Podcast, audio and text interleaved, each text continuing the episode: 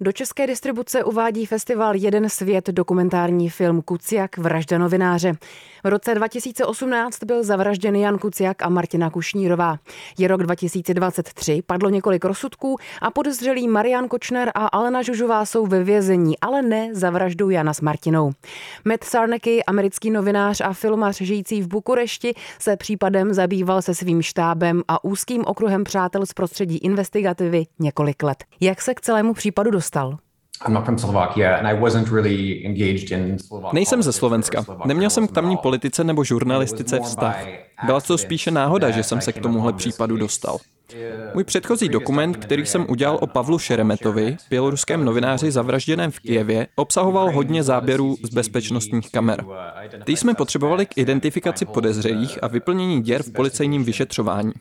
Když našli těla Jana a Martiny, můj šéf mě tam poslal ne, abych udělal film, ale abych udělal něco podobného se záběry bezpečnostních kamer. Když jsem dorazil do Velké Mači, hodně jsme mluvili se sousedy, vyjednávali s policií o získávání těch materiálů a nepřekvapivě jsme se k ničemu moc nedostali. Neměli jsme nic, co by pomohlo vyšetřování. Trochu jsem sledoval vývoj situace, následné protesty a zadržení Mariana Kočnera. Ale až dva roky poté jsem se setkal s novinářkou Pavlou Holcovou, která se dostala k materiálům známým jako Kočnerova knihovna. A ty jsem ve filmu mohl použít. Nechtěl jsem být známý tím, že točím o zavražděných novinářích, ale došlo mi, že můžeme na základech téhle tragické události ukázat politický kontext a korupci Slovenska. Pak nás čekalo asi 6 měsíců příprav. S Julí Lav Babuščákovou jsme procházeli 2500 stran toho případu, pak jsme měli dalšího kolegu, který vybíral materiály, které ve filmu použijeme. Chtěli jsme ty hlavní rozhovory natočit ještě před vynesením rozsudku prvního soudního řízení. Pak ale vlivem zatčení prezidenta policejního sboru a Norberta Bedera začalo všechno kolabovat a ten příběh nekončil. Nová slovenská vláda, která měla přinést naději, se ukázala jako nekompetentní a to všechno se dělo v době, kdy jsme film už stříhali. Takže jsme po dvou letech natáčení asi sedm měsíců stříhali. Finální rozhovor s Pavlou Holcovou a sociologem Michailem Vašečkou jsme natočili až po prvním rozsudku, aby ten příběh nějak kontextualizovali. A ani teď není konec. Slyšel jsem, že by mohl padnout další rozsudek za pár měsíců, ale i kdyby se to stalo, Kočner se odvolá a může to celé trvat ještě dlouho. Je otázka, co tahle kauza Slovensku přinese, jestli se posune dopředu, anebo ho čeká návrat starých známých postav. Podle posledních průzkumů se politické strany Roberta Fica a Petra Pellegriniho těší velké podpoře. Their parties are polling number one and two now. Točit film o případu, který stále probíhá, má určitě svoje specifika. Jak jste věděli, že právě teď je ten pravý čas celou práci na filmu ukončit a připravit se na premiéru? Ten film není o tom, jestli je Marian Kočner vinný nebo ne. Když bude shledán vinným za pár měsíců, ten film to nějak nezmění, až na to, že tam dodáme nějaký titulek nakonec. Ten film je o politické situaci na Slovensku a o tom, co všechno ta vražda odkryla. Když bylo jasné, že ta vražda odhalila to prohnilé a když to společnost nějak zpracovala, mohli jsme film ukončit. V závěru filmu Pavla Holcová mluví o Janovu odkazu, o tom, co všechno odhalil a teď je na lidech, jak se s tím poradí. A to bylo dobré si uvědomit. Na těchto filmech nemůžete pracovat do nekonečna. Nebo teda můžete, ale nechcete. Work on these, I mean, you can work on these films indefinitely, but you don't want to. Vy jste novinář a filmař zároveň. Jaký je pro vás rozdíl mezi žurnalistikou a prací na investigativním filmovém dokumentu? Co je pro to filmové médium specifické v tomhle případě? What I think, for example, makes this film work co si myslím, že na tomhle filmu funguje, je vyprávění toho příběhu. Je to extrémně složitá situace a zahrnout tam tolik různých postav a nezmást publikum, přizvat ho na palubu bylo hodně těžké. Na to jsem v tom filmu hodně pišný. Ale jsem také novinář, takže pro mě bylo zásadní, aby všechny podklady byly důsledně ověřené. Skoro polovina použitých informací je z té uniklé policejní složky, kterou měla Pavla k dispozici. A s tím jsme pracovali takovým forenzním způsobem. Dělal jsem rozhovor s Petrem Juhásem, který vede vyšetřování a nechci se vytahovat, ale on mi řekl, wow, ty víš fakt všechno. Byl překvapený, že znám všechny důkazy. Myslím, že to je o důslednosti a respektu k danému tématu. I think it would just make, it's just, it comes down to being thorough and respecting the subject matter.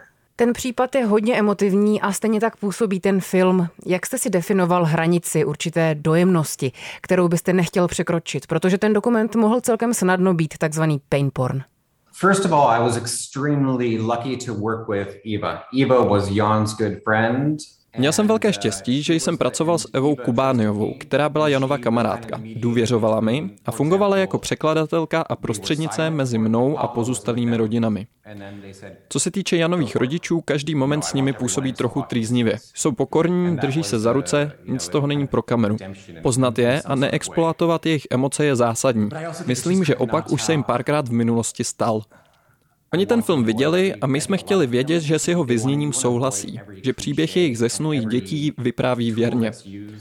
Jako tvůrce jsem se chtěl vyhnout všem kliše, chtěl jsem udělat chytrý film, aby ho respektovali i lidé na Slovensku, kteří ten příběh už znají.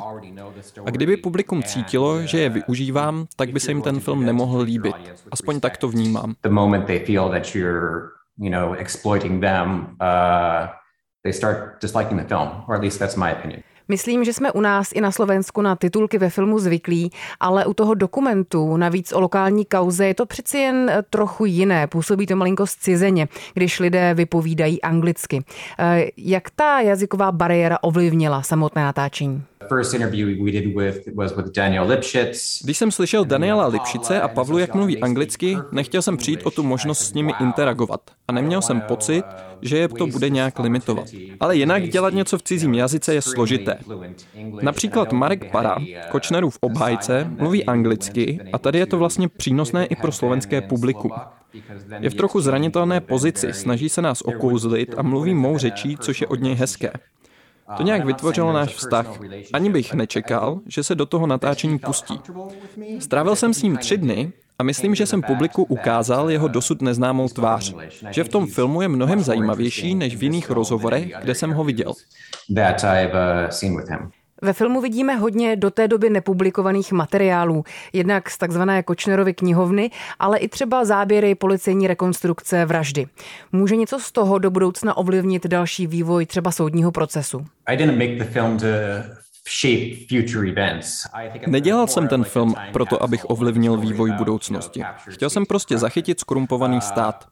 Pracovali jsme s několika právníky a taky jsme museli některé věci vystřihnout, aby jsme neriskovali žalobu. Takže si nemyslím, že nějak ovlivníme ten případ. Ozývaly se i hlasy, že film zveřejňujeme před volbami, ale ty jsou až za sedm měsíců a hlavně jsme film dokončili loni. Ale také mi někteří lidé říkali, že by to měl vidět každý na Slovensku, takže to formuluje něco, co by si lidé asi měli připomínat. people to be reminded. Říká o filmu Kuciak vražda novináře režisér Matt Sarnecky pro Radio Wave Tereza Havlínková.